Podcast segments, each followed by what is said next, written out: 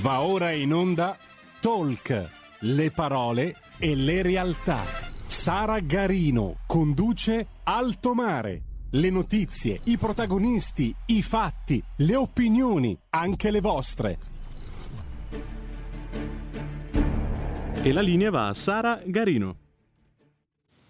Grazie, grazie mille al nostro Federico, anche quest'oggi saldamente al timone della regia. Ben trovati per una nuova puntata di Alto Mare su Radio Libertà. Come di consueto vi ricordo subito le informazioni tecniche, potete seguirci sulla web tv www.radiolibertà.net, troverete anche tutte le informazioni utili per sottoscrivere un abbonamento alla nostra vostra radio.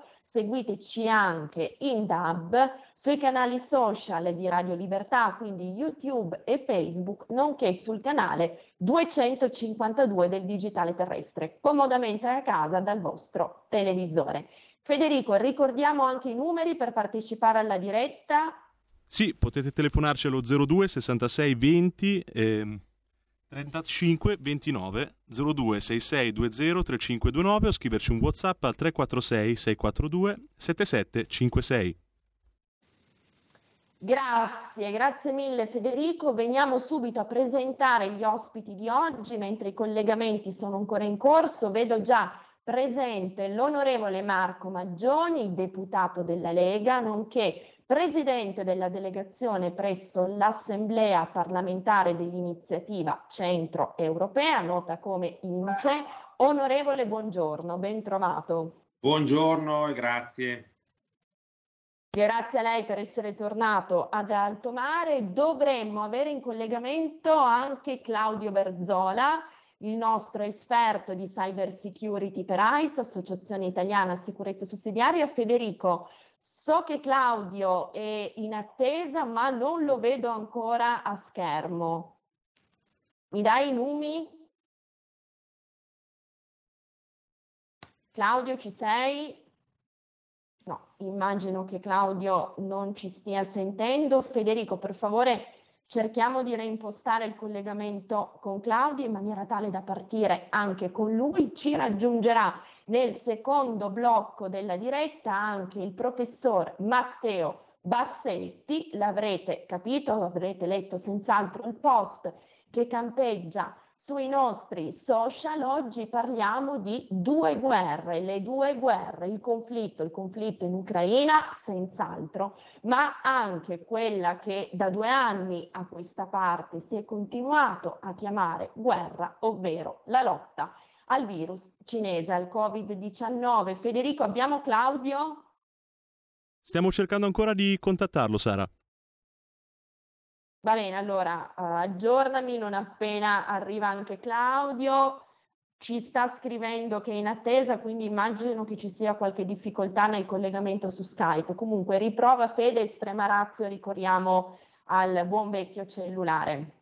Allora, intanto cominciamo naturalmente con l'onorevole Maggioni e, come dire, d'obbligo cominciare con una disamina su quello che è stato o non è stato il discorso di Vladimir Putin ieri in occasione della giornata della vittoria dell'impero russo. Continuiamo a chiamarlo impero, visto che nella sua strategia comunicativa certamente c'è questa componente contro il nazifascismo, chiaramente al termine della seconda guerra mondiale. Ma intanto vedo collegato Claudio Verzola, ti sei fatto attendere Claudio, ma eccoti qua. Buongiorno. Eh, buongiorno Sara, a te e a tutti i radioascoltatori e i tuoi ospiti. Ben trovato Claudio, con te dopo, oltre che parlare di cyber security, vorrei anche dilungarmi un attimo su un'agenzia che è comparsa oggi e che riguarda ICE a proposito del tema sicurezza in riferimento a un evento all'Eurovision che è in corso a Torino. Quindi apriremo con te anche questa parentesi, ma torno subito dall'onorevole su questo excursus sul discorso di Vladimir Putin. Sentiamo l'onorevole, naturalmente invito il pubblico a partecipare numeroso per darci il suo punto di vista rispetto a quello che si è sentito o di nuovo non si è sentito ieri. Prego. Ma penso che mh, è stato un discorso eh, carico di retorica e questo eh, ce lo aspettavamo, eh, un discorso che ha fatto delle analisi storiche, eh, però credo che eh, dobbiamo analizzare più il non detto che non il detto, perché su quanto è stato detto, ripeto, era la retorica che ci aspettavamo. Eh, molti analisti, eh, in particolare anglosassoni, si aspettavano un'escalation, quindi ulteriori eh, minacce eh, all'Ucraina, mh, all'Occidente. Eh, molti si aspettavano addirittura la proclamazione di una guerra, quindi un passaggio da quella che è, come l'hanno definita dal Cremlino, l'operazione speciale ad una vera e propria guerra con una mobilitazione generale, quindi un'escalation. Questo non c'è stato. E quindi uh-huh. credo che questo sia un dato da tenere ben presente eh, e su cui credo che ci siano anche dei margini eh, per poter eh, cominciare ecco, a finalmente a ragionare su quello che è un cessate il fuoco e quindi eh, c'è una, una, porta socchiusa, devo dire che i leader europei hanno avuto modo di eh, già nei giorni scorsi eh, abbiamo visto in particolare il presidente francese Macron di eh, parlare con il presidente Putin, io credo che ecco, quanto emerso ieri sia, possa essere importante, possa essere importante eh, in particolare per la popolazione ucraina che sta vivendo sulla propria pelle le atrocità della guerra e quindi penso che si possa si possa fare una valutazione su quello che non è stato detto ieri in chiave, in chiave eh, di, di, di, uno spiraglio per poter ragionare su un cessate il fuoco. Quindi penso che sia importante analizzare, impostare eh, quanto è accaduto ieri sotto quest'ottica. Certo, ecco, sotto questo punto di vista confortante sentire da lei che comunque quanto non detto da Putin propende, sembra propendere, auspichiamo, ci auguriamo tutti che propenda a favore, se non della pace, perlomeno di uno spiraglio che poi ci porti davvero verso una situazione di cessate il fuoco. Onorevole Maggioni, taluni analisti però hanno evidenziato come in quel richiamo fatto da Putin verso il determinare le condizioni perché una guerra globale non ci sia più, secondo alcuni analisti un pochettino più, come dire, interventisti, quello potrebbe essere un messaggio sublim- subliminale per paventare all'Occidente una ulteriore escalation, quindi una sorta di de-escalation comunicativa che anticipi l'escalation militare sul campo. Eh, ritiene che questa sia una lettura condivisibile o di nuovo ce l'auguriamo tutti, fantapolitica?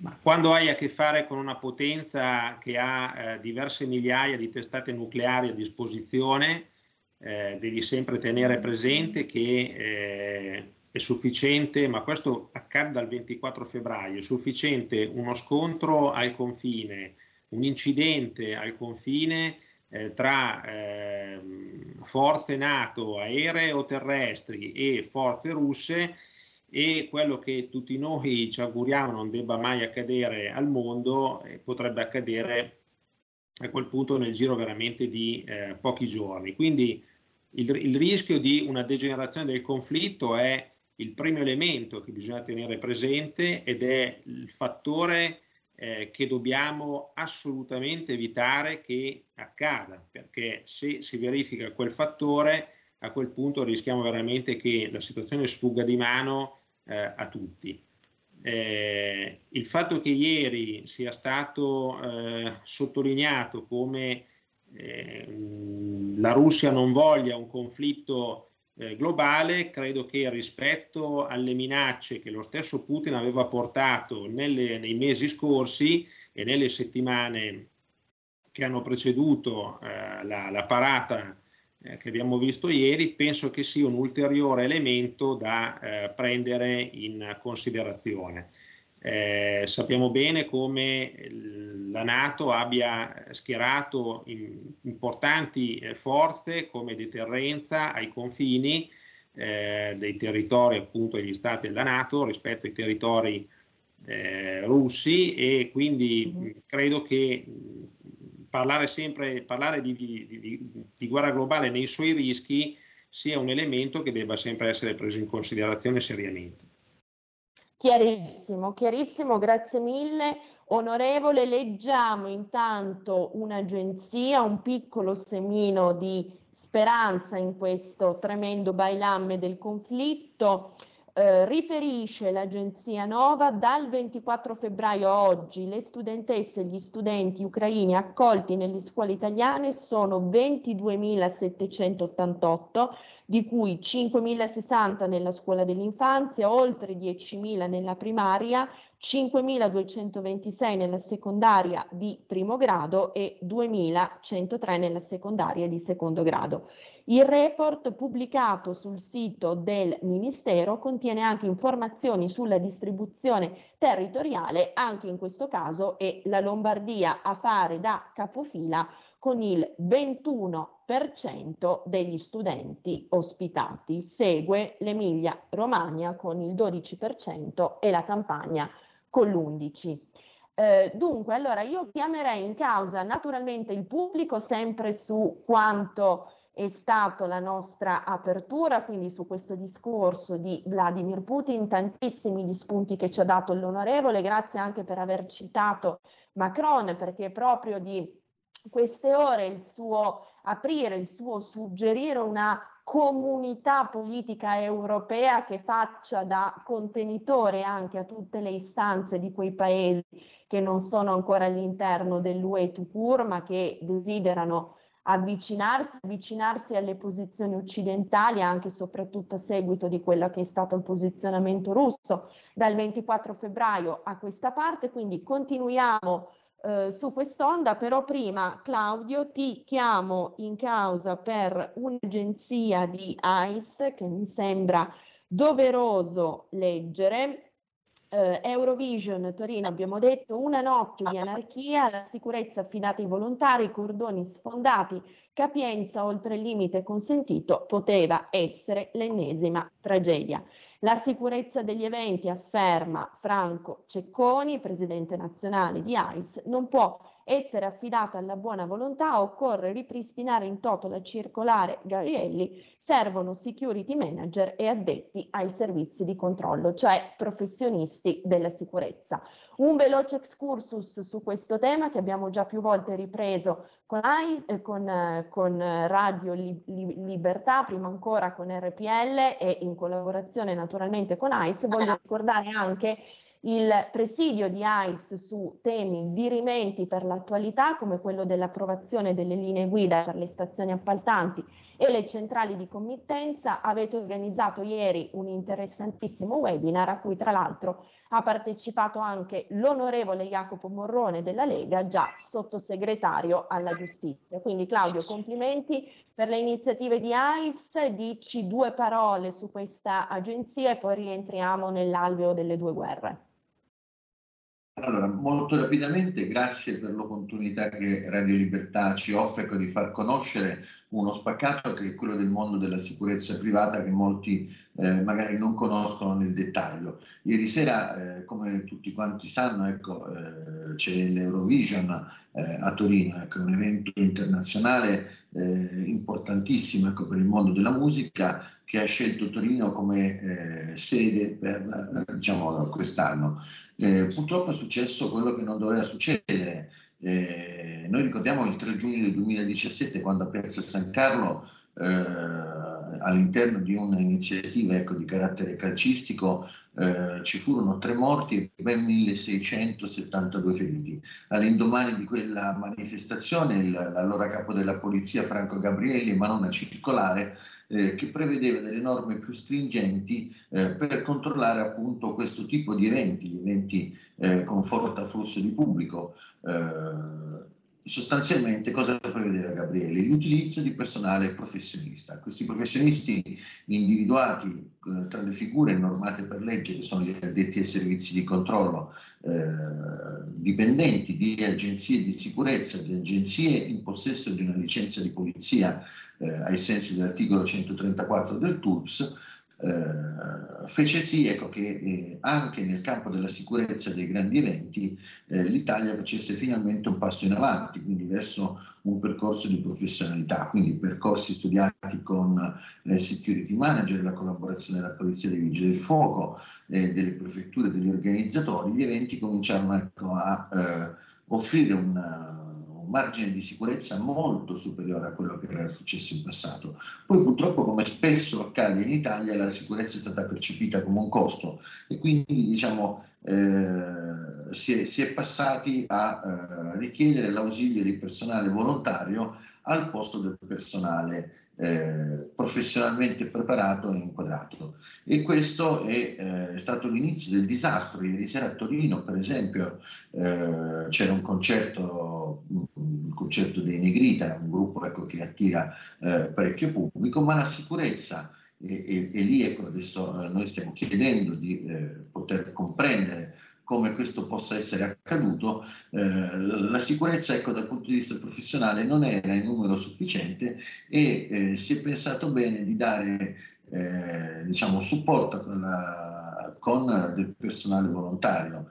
Eh, la buona volontà però purtroppo non basta nel gestire, pianificare e organizzare la sicurezza in eventi di questo tipo. E quindi è successo quello che non doveva succedere.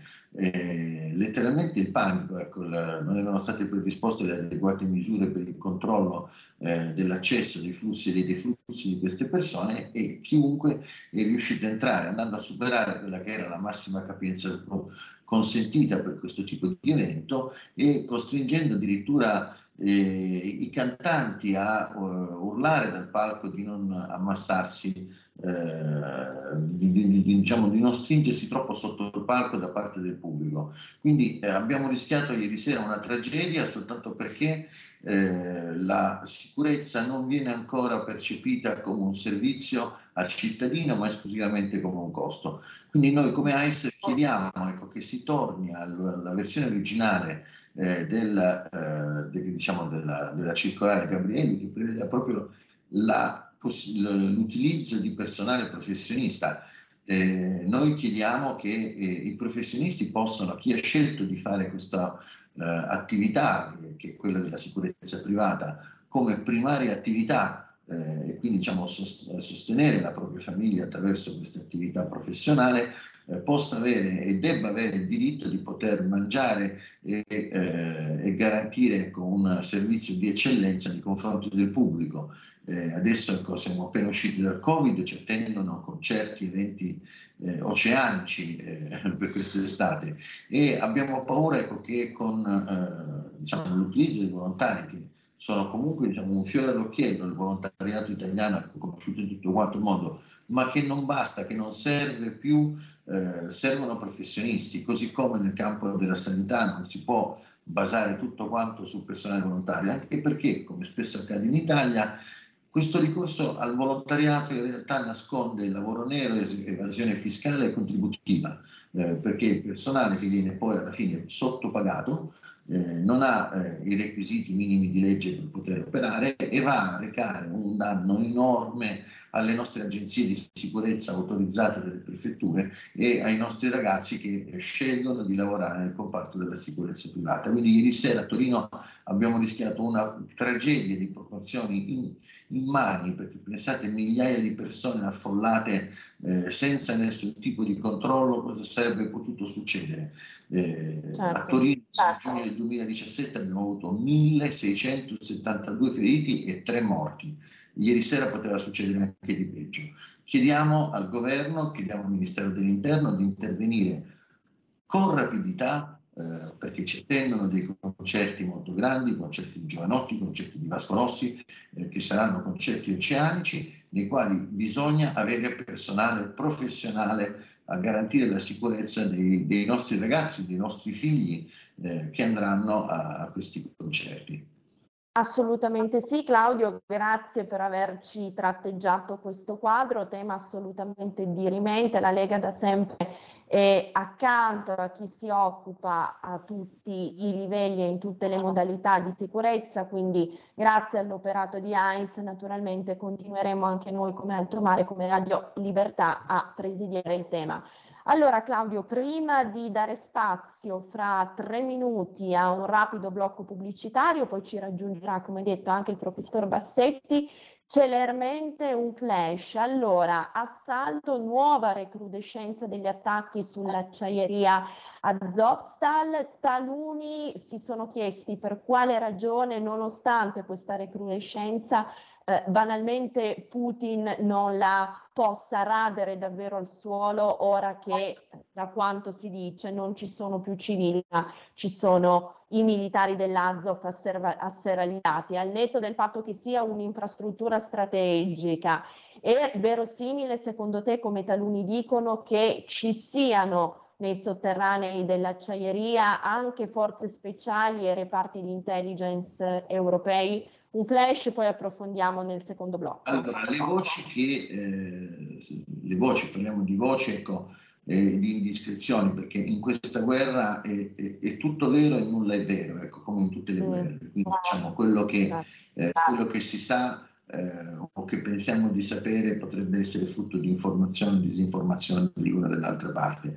Quello che è trapelato ecco, da, da queste voci eh, nei, nei, giorni scorsi sono state diciamo, eh, indicazioni che davano la presenza di un generale americano, di operatori dei servizi segreti francesi, oltre alle truppe eh, diciamo, eh, regolarizzate dal governo ucraino del, del battaglione Azov. Ecco, il battaglione Azov è quello eh, diciamo, fa- famoso per eh, i loro richiami ecco, a, una, al nazismo e, e alle SS della, della seconda guerra mondiale. Quindi eh, quello che eh, tra le descrizioni del trapelato è che la presenza di eh, operatori dei servizi segreti militari francesi sia una delle principali ragioni per cui eh, Macron ha eh, più volte chiesto a Putin di poter aprire un corridoio umanitario. Nelle indiscrezioni eh, è uscito fuori anche che Putin avrebbe mantenuto la parola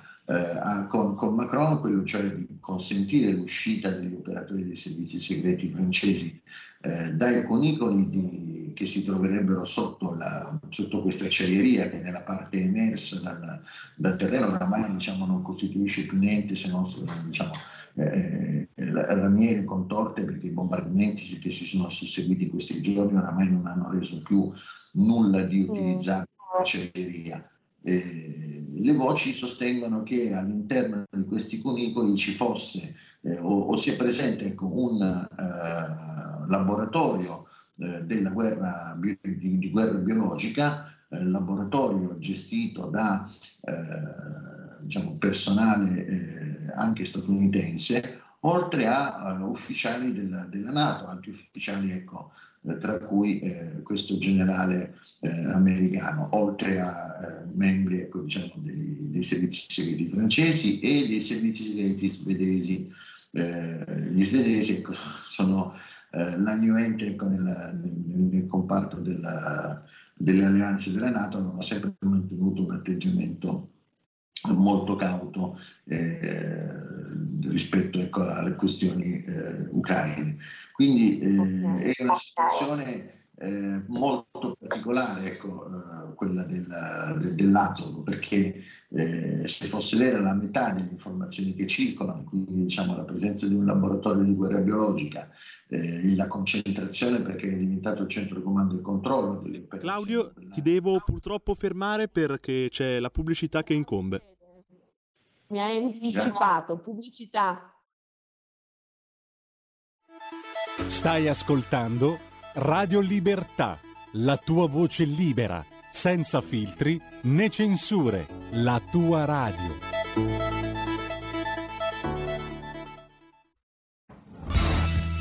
Vivo la mia vita un quarto di miglio alla volta, non mi importa nient'altro. Per quei dieci secondi io sono libero. Sulla strada della libertà con Roberto Maggi e i suoi ospiti ogni domenica a partire dalle ore 8. La tua radio.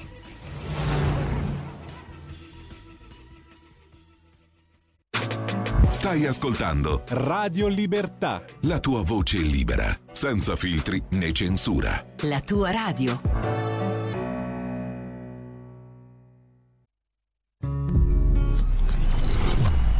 Eugenio Scalfari e le buone notizie.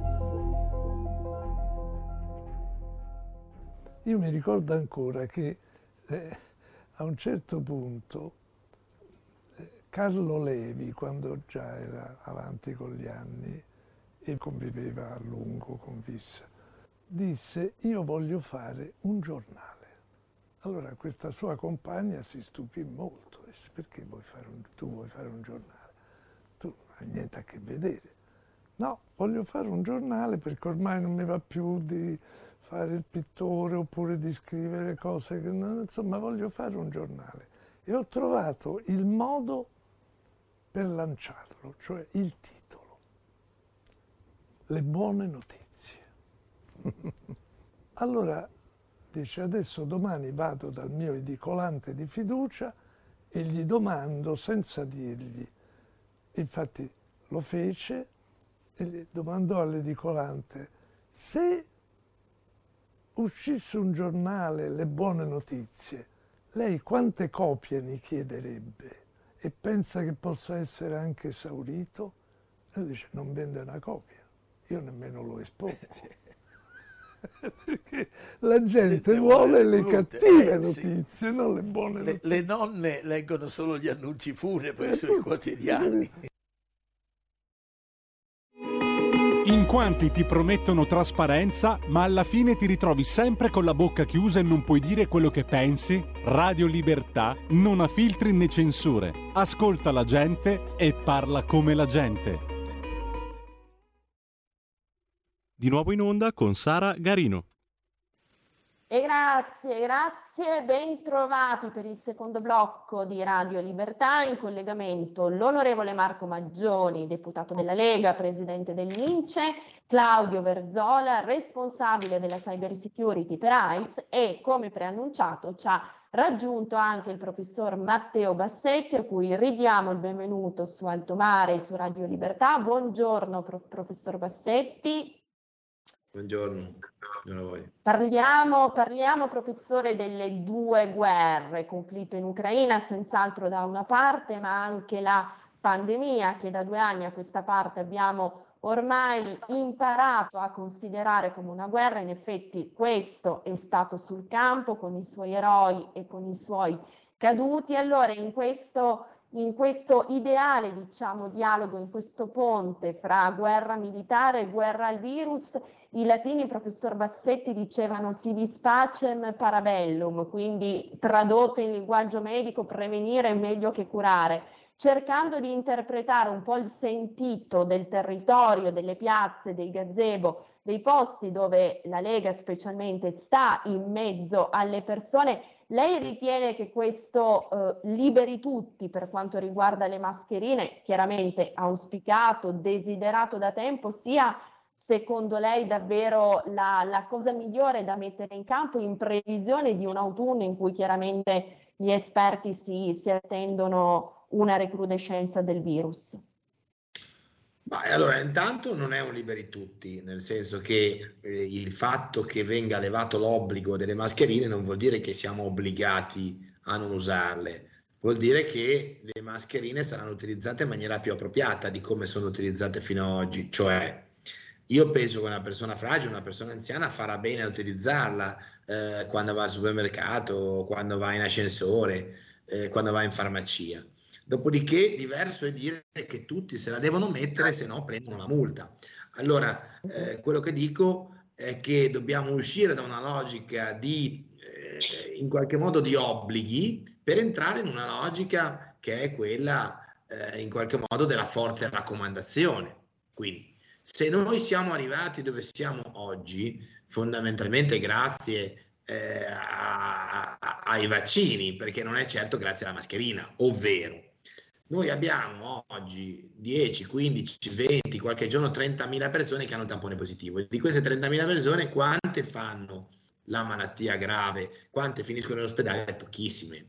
E prova ne è che i nostri ospedali sono praticamente oggi quasi completamente svuotati dal problema della polmonite da Covid. Sono, ci sono ancora tante persone che hanno il tampone positivo ma sono asintomatiche. Bene, qual è il messaggio che si vuole dare? Allora, la guerra eh, o la battaglia, o chiamiamola come si vuole, se siamo arrivati dove siamo è grazie evidentemente alla vaccinazione, che non è un strumento perfetto perché c'è molta gente che si contagia, ma almeno non abbiamo più i nostri ospedali che saltano per aria per via dell'iperafflusso della gente con la polmonite. Quindi, per chiudere, la mascherina deve diventare un, pro, un presidio non imposto, ma con il quale sappiamo convivere. È un dispositivo di protezione individuale e come tale deve essere utilizzato. Io lo uso, so come usarlo, eh, quando mi serve, ma non che lo devo fare perché qualcuno mi impone eh, l'obbligo e mi dice che in qualche modo che se vado a scuola un bambino deve avere la mascherina, ma è un provvedimento demenziale quello della mascherina a scuola.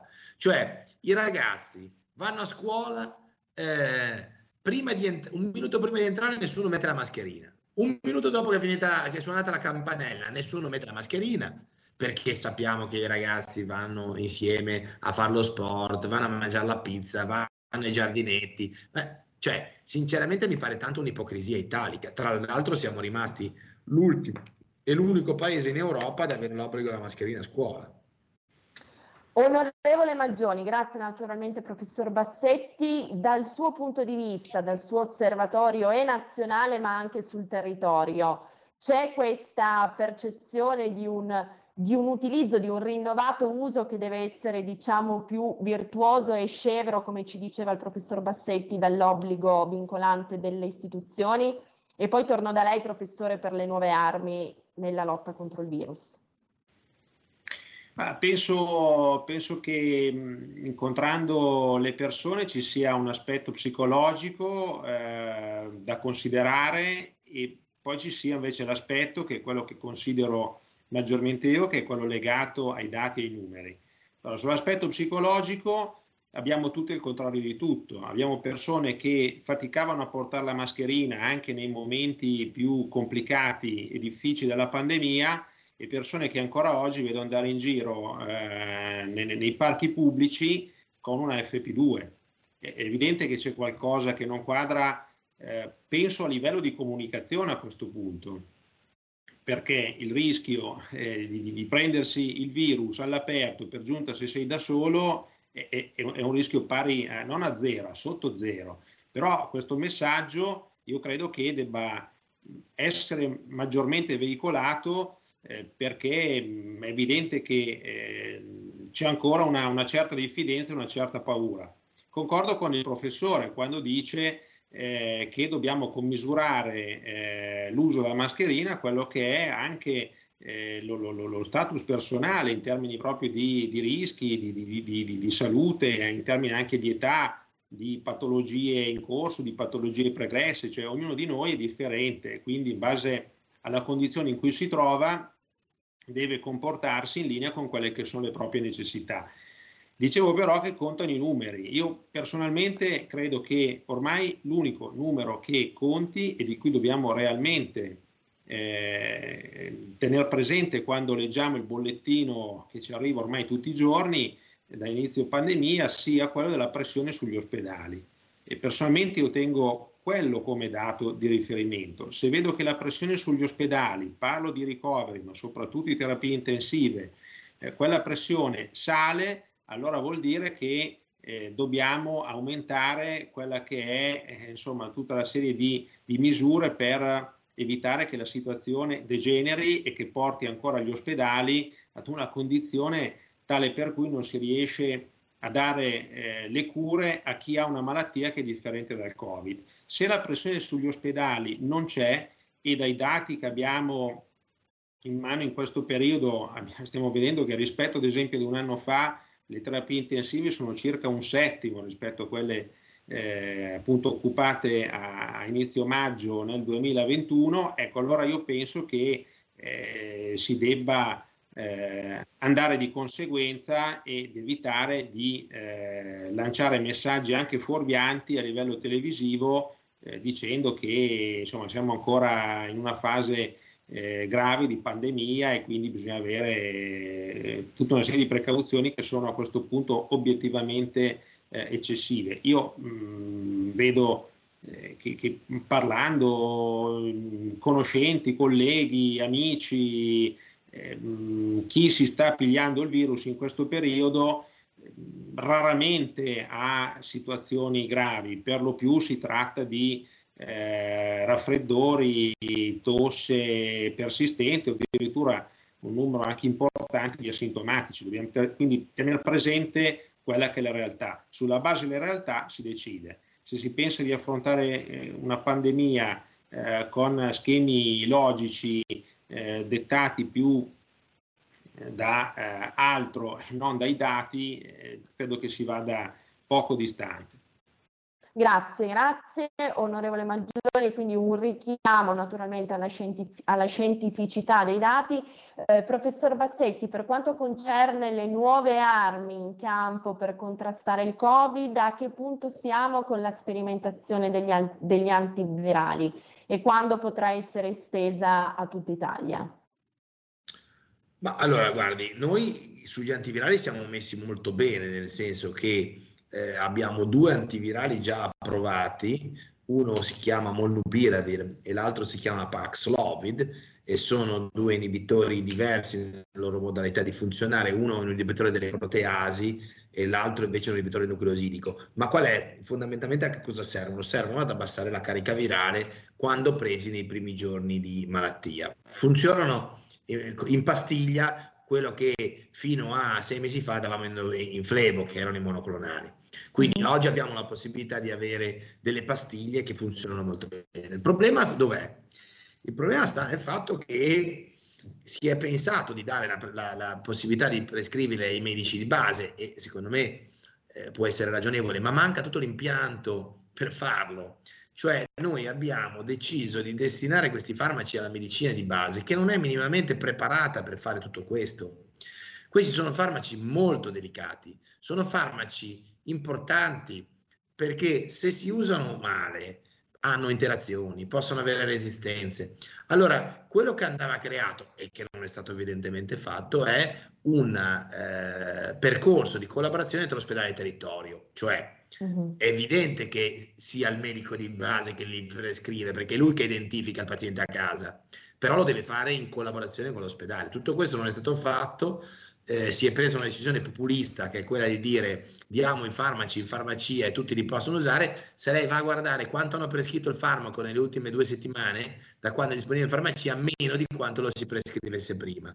È evidente che eh, se fai le pentole e non fai i coperchi, questo è il risultato finale. Quindi quello che dico io è che questi farmaci funzionano, funzionano bene, noi ne abbiamo utilizzati tantissimo qua in Liguria, abbiamo trattato migliaia di pazienti, eh, perché abbiamo messo in piedi un programma di collaborazione, di telemedicina con la medicina territoriale. Cosa succede? Il medico in medicina generale identifica il paziente, ne parla con lo specialista e insieme si decide che farmaco dargli e poi il paziente prende il farmaco eh, o in ospedale o nella farmacia del territorio, quello cambia poco, vuol dire, l'importante è che sia comodo per farlo.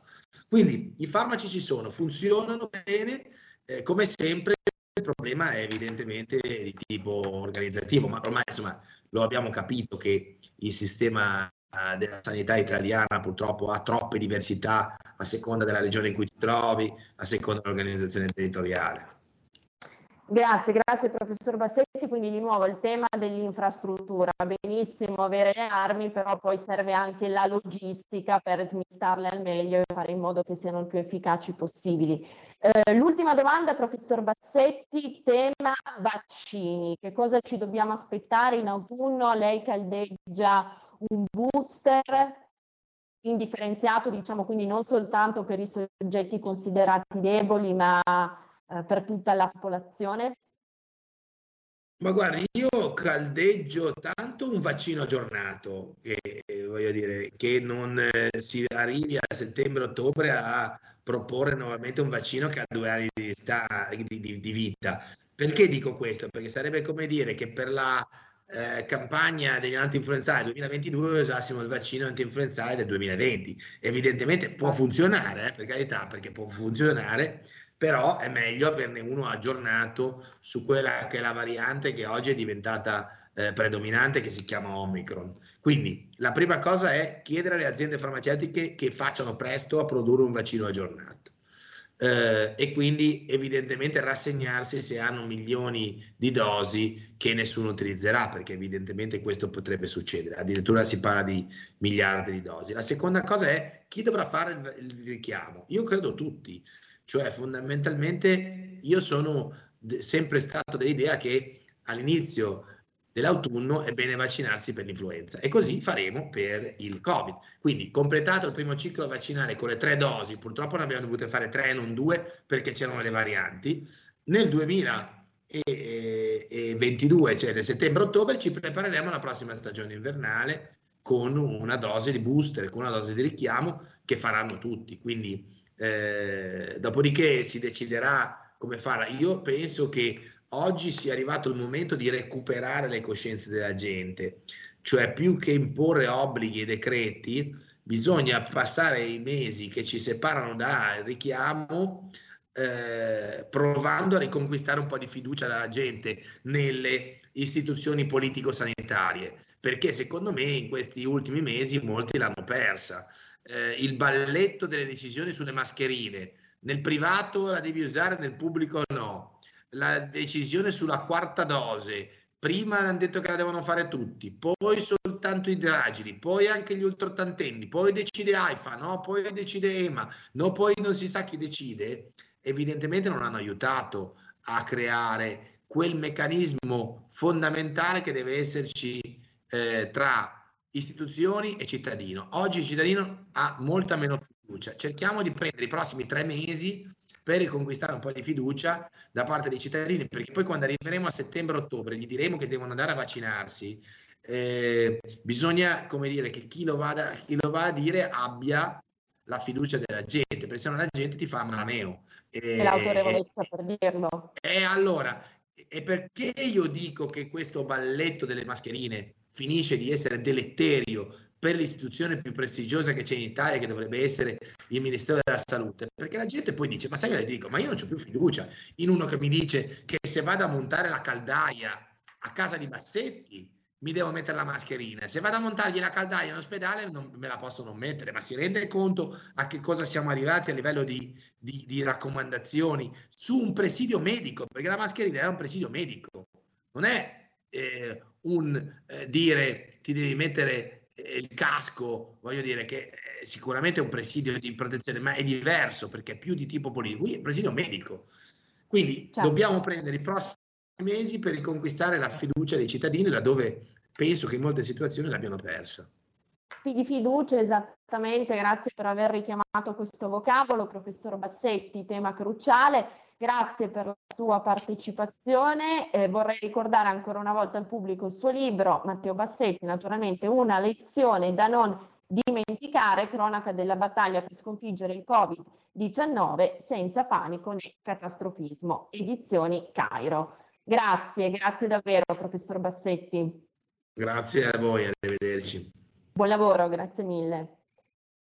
Rientriamo in studio, abbiamo ancora 5 minuti trattabili, Federico, più o meno un minuto prima della fine della diretta, quindi rientriamo con l'onorevole Maggioni e con Claudio Verzola. Una prima domanda flash all'onorevole a caldo dopo aver sentito il professor Bassetti. Torniamo dalla guerra al virus alla guerra che sta travolgendo il cuore dell'Europa. Ecco, si è parlato per il virus di vaccini quale sarebbe stato a suo giudizio ex post quel vaccino capace di prevenire poi la, de- la, devastazione a cui stiamo assistendo ormai da più di due mesi? Ma, eh, credo che sia indispensabile, eh, a, mio modo, a, mio modo, di vedere, eh, tenere rapporti sempre stretti, perché la politica estera eh, non si fa soltanto con i trattati, con gli accordi, ma si fa proprio con i rapporti personali.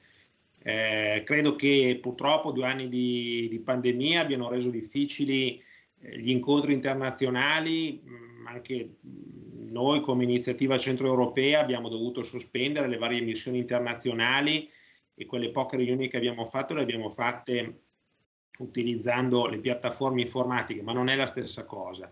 Eh, serve che i leader europei si parlino di più, eh, che i leader internazionali dei vari paesi si parlino di più, si incontrino di più eh, e, e, bisogna, io credo, eh, dopo quanto è accaduto in questi due anni e a maggior ragione ora che eh, c'è stata è ancora in corso purtroppo questa guerra, si debba tornare a parlare di un sistema di sicurezza internazionale globale dove i principali attori si trovano e vanno a ridisegnare quelli che sono pesi e contrappesi di un assetto internazionale, altrimenti eh, uscito dalla, dalla, dalla, dallo scontro tra eh, Ucraina eh, e, e, Russia rischiamo di ritrovarci in un'altra zona del globo in una situazione altrettanto tesa, se non addirittura esatto. peggiore.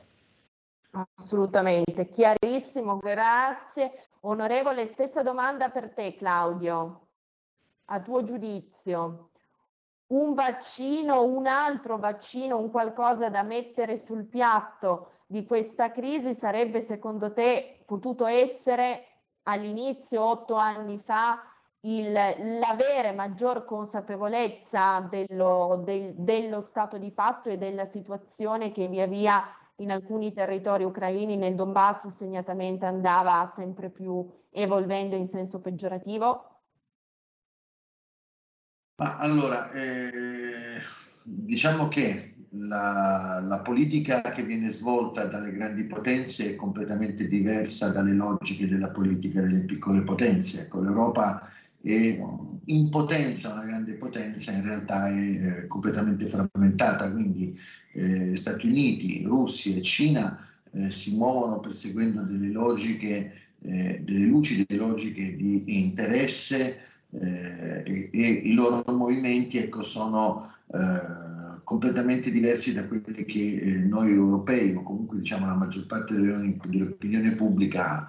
Eh, le attenzioni su questa guerra ci sono state, non è che non ci sono state, eh, ma sono rimaste rilegate all'interno del, eh, diciamo, di eh, settori di tipo professionale, quindi diciamo campo dell'intelligence, eh, campo della geopolitica eh, e, eh, e, per quanto riguarda la politica estera non, non hanno suscitato molto interesse eh, se non per sparute iniziative anche di politici italiani che dall'una e dall'altra parte si sono spinti fino ad arrivare a eh, entrare in contatto diretto offrendo supporto all'una e all'altra fazione. Eh, il fenomeno ha generato ecco, eh, interessamento da parte di quelle che sono diciamo, le, le, parti più estreme della, della, politica anche nazionale, tant'è vero che ci sono stati processi di arruolamento eh, molto sostanziosi eh, per tutta quanta la durata della guerra. Potevamo accorgercene prima, sicuramente ecco, eh, non è sfuggito a dei lavori e eh, il fatto che sia rimasto un, un conflitto eh, diciamo, non, non eh, diciamo, portato all'onore delle cronache eh, sicuramente era per eh, una questione di eh, strategia. In quel momento bastava mantenere quel tipo di controllo. Le informazioni che sono filtrate da quel territorio non hanno mai ricevuto le attenzioni della le attenzioni ecco, del, del, nostro mainstream la, la, la, tragedia ecco, che avvenne a Sebastopoli ne è un esempio, ecco, dove venne fatto un massacro. Quindi diciamo tutte le ragioni dell'una e dell'altra parte sono state taciute per una questione ecco, che è normale eh, oper, diciamo, nella, nelle, oper, nelle operazioni che vengono svolte dalle grandi potenze. L'Europa sicuramente avrebbe potuto eh, nel proprio interesse intervenire eh, se avesse avuto delle capacità previsionali tali per cui eh, diciamo quello che è adesso il conflitto conclamato che minaccia ancora di allargarsi eh, fossero stati diciamo, elementi noti eh, a, a, chi si occupava all'epoca eh, delle, diciamo, di, di, di, delle, varie questioni internazionali. Serve, ecco, diciamo, per me, è un campanello d'allarme per far comprendere che comunque eh, finalmente l'Unione Europea si muove eh, si muove con, con, una certa unità sicuramente per quanto riguarda la ricerca di, diciamo, di garantire il fabbisogno energetico. Eh, questa manovra della ricerca del fabbisogno energetico eh, per l'Europa farà sì ecco, che altre componenti, tra cui quella della sicurezza, tra cui quella dell'intelligence, a cui è demandato il compito di, elaborare proiezioni, diciamo, di trovare i famosi cigni neri eh, nel, nel, futuro, come possono essere stati quello del, del coronavirus o eh, questo, ecco, è, è compito di eh, reparti che andrebbero costituiti al più presto e, eh, di una collaborazione europea eh, tra componenti europei eh, che hanno interesse a salvaguardare l'interesse strategico europeo. Grazie, grazie Claudio. Devo chiudere, naturalmente però torneremo a parlare del tema, troppo importante, troppo cogente, troppo centrale per le nostre vite, per il nostro futuro, un futuro che è già oggi e che dobbiamo disegnare ridisegnare a partire da subito, ecco, diciamo proprio così. Ringrazio, ringrazio davvero i nostri ospiti, ringrazio l'onorevole Marco Maggioni della Lega, grazie presidente a voi, Grazie a voi, buon lavoro. Grazie, grazie mille onorevole anche a lei. Ringrazio naturalmente Claudio Verzola, responsabile di cyber security per ICE. Grazie Claudio anche per l'excursus sul settore della sicurezza privata che ci hai fatto nel primo blocco. Ringrazio naturalmente Federico al timone della nostra regia. Vi invito a non cambiare frequenza anche se siamo in DAB perché i programmi della vostra radio di Radio Libertà continuano. A presto. Avete ascoltato Alto Mare.